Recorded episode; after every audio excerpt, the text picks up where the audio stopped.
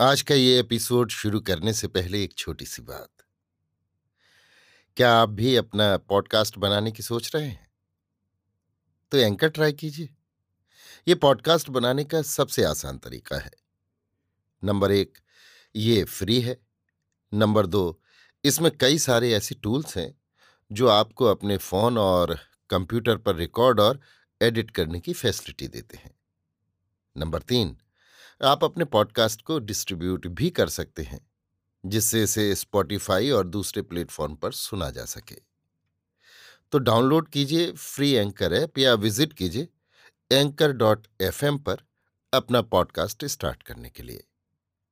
ये तो थी एक छोटी सी जानकारी, और अब शुरू करते हैं एपिसोड का सिलसिला। तो आज के एपिसोड में, लीजिए सुनिए आचार्य चतुर्सेन शास्त्री के लिखे उपन्यास। सोमनाथ के तीसवें भाग, गुर्जराधिपति को मेरी, यानी समीर गोस्वामी की आवाज़ में। महाराजाधिराज, परम भट्टारक, परम माहेश्वर, गुर्जराधिपति श्री चामुंड राय महाराज की आयु साठ को पार कर गई थी। महाराज को नई नई इमारतें बनवाने का भारी शौक था। इस समय आप श्वेत मरमर का एक विशाल जलाशय बनवा रहे थे। उसके साथ एक वृहत बाटिका भी तैयार हो रही थी। वाटिका के लिए देश देश के फल, फूल वाले वृक्ष मंगाए और रोपे जा रहे थे। प्रवीण मालियों ने मनोरम रौ से निकाल और ठौर ठौर पर लता कुंज बनाकर वाटिका का दृश्य अति मनोहर बनाया था। जलाशय का निर्माण भी अद्भुत था।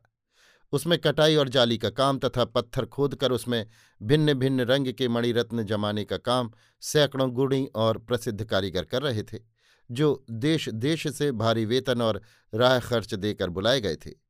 देश विदेश में जहाँ जो वस्तु इस जलाशय एवं वाटिका के उपयोग की देखी सुनी जाती थी, वहीं के राजा के नाम गुर्जराधिपति का अनुरोध पत्र पहुँचता था और प्रत्येक मूल्य पर वो वस्तु प्राप्त करने का यत्न किया जाता था। हज़ारों गुर्जर, यवन एवं विदेशी कारीगर अपने अपने काम में लगे हुए थे। महाराज गुर्जरेश्वर सब काम अपनी आँखों से देखते और कुशल कारीगरों को इनाम इकराम बांटते। राजप्रासाद छोड़कर वे इसी वाटिका में डेरा तंबूताने रनवास सहित विराजमान थे। महाराज का मनोरंजन करने और उनकी उदारता से लाभ उठाने को दूर दूर से नट, बाजीगर, कंचनियाँ, मल्ल, गायक आदि कलाकारों के जत्थे के जत्थे प्रतिदिन आते रहते थे। वे अपनी कला से महाराज का मनोरंजन करते और भारी इनाम, सिरोपाव पाकर महाराज की यश कीर्ति को दिग्दिगंत में व्याप्त करते जा रहे थे तथा उनके स्थान पर और आते जा रहे थे। महाराज उन्हें भी मुक्त हाथ से इनाम सिरोपाव देते और प्रसन्न होते थे। मध्यान्ह होने में अभी देर थी। शरदकालीन सुनहरी धूप चारों ओर फैली थी। महाराज अधिराज गुर्जरेश्वर अमल पानी से निपटकर अपने विशाल सुनहरी खेमे में मसनत पर पौढ़ गए। एक खवास ने मोरछल लिया, दूसरे ने पैरों के पास बैठकर मखमली पायदान निकट सरका दिया। जी हुजूर ये आ आकर जोहार करके बैठ गए। महाराज अफीम की पिनक में झूमने लगे। एक हुजूरिये ने कहा, कुमार भीमदेव आज भी नहीं आए अन्नदाता?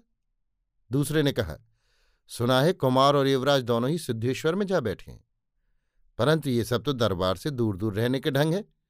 युवराज और कुमार दोनों ही अन्नदाता की आज्ञा का पालन नहीं करते हैं।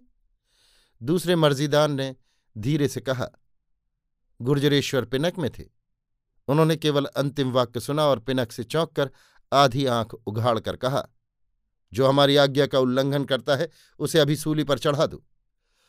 अब जी हुजूरियों ने जैसे डरते डरते हाथ जोड़कर कहा, अन्नदाता, ये बात नहीं है। यों ही हम लोग युवराज की चर्चा कर रहे थे। गुर्जरेश्वर ने गरज कर कहा, हरामखोर, हमें धोखा देते हो। अभी तुम नहीं कह रहे थे कि हमारी आज्ञा गुर्जरेश्वर अफीम की झोंक में पूरी बात कहना भूल गए और पूरी आँख फैलाकर खवास की ओर क्रोध भरी दृष्टि से ताकने लगे। खवास ने हाथ जोड़कर कहा, महाराज ने युवराज को याद फरमाया था।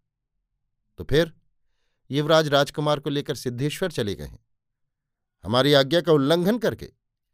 अन्नदाता, ना कहने योग्य बात कैसे कहूँ? कह रहे हरामखोर, महाराज ने क्रोध से उबलकर कहा, अन्नदाता, युवराज श्री महाराज को गद्दी से उतारकर स्वयं राजा होने की खटपट कर रहे हैं। वे वहाँ सैन्य संग्रह कर रहे हैं। खवास ने धीमे स्वर से कहा ये सुनते ही राजा क्रोध से जल उठे। उन्होंने तुरंत हुक्म दिया तो उन दोनों राजविद्रोहियों को बाँध कर यहाँ ले आओ। खवास चुपचाप खड़ा रहा। खवास कैसे युवराज को बाँध कर ला सकता है, वो यही सोचने लगा। राजा ने कहा जा रे हरामखोर खड़ा क्यों है? क्या अन्नदाता मैं सेनापति को बुलाऊं? अभी बुला। खवास ने जी हुजूरियों से आँखें मिलाई और वहाँ से चल दिया। महाराज फिर पिनक में झूमने लगे।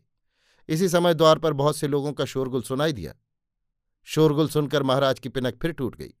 बहुत से ब्राह्मणों ने भीतर घुसकर पुकार की, दुहाई महाराज की, दुहाई गुर्जरेश्वर की, हम लूटे गए हैं, हमारा सर्वस्व हरण कर लिया गया है। राजा ने बिना सोचे समझे चीख कर कहा, पकड़ो इन राजविद्रोहियों को और सूरी पर चढ़ा दो। एक ब्राह्मण ने आगे बढ़कर और हाथ में जनेऊ लेकर कहा, महाराज अधिराज परम माहेश्वर, गुर्जरेश्वर की जय हो, हम राजविद्रोही नहीं हैं। महाराज की राजभक्त प्रजा हैं। हम पुकार करने आए हैं। हम सोमेश्वर की यात्रा को जा रहे थे कि राह में डाकुओं ने हमें लूट लिया। राजा ने आधी आँख उघाड़ कर तथा एक खवास की ओर देखकर कहा, किसने इन्हें आने दिया? बोल।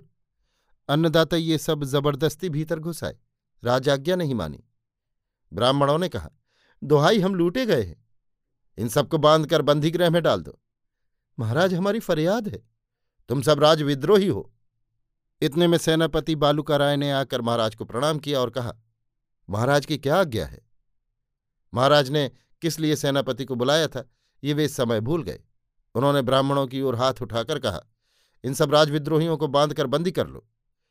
अन्नदाता ये भूदेव हैं, वेद पाठी ब्राह्मण तो यहाँ इनका क्या काम? अन्नदाता ये सोमेश्वर की यात्रा को जा रहे थे, राह में लुटेरों ने इन्हें लूट लिया। लुटेरों को पकड़ा तुमने। अन्नदाता मेहमद सेती कच्छ का दुर्दांत डाकू है।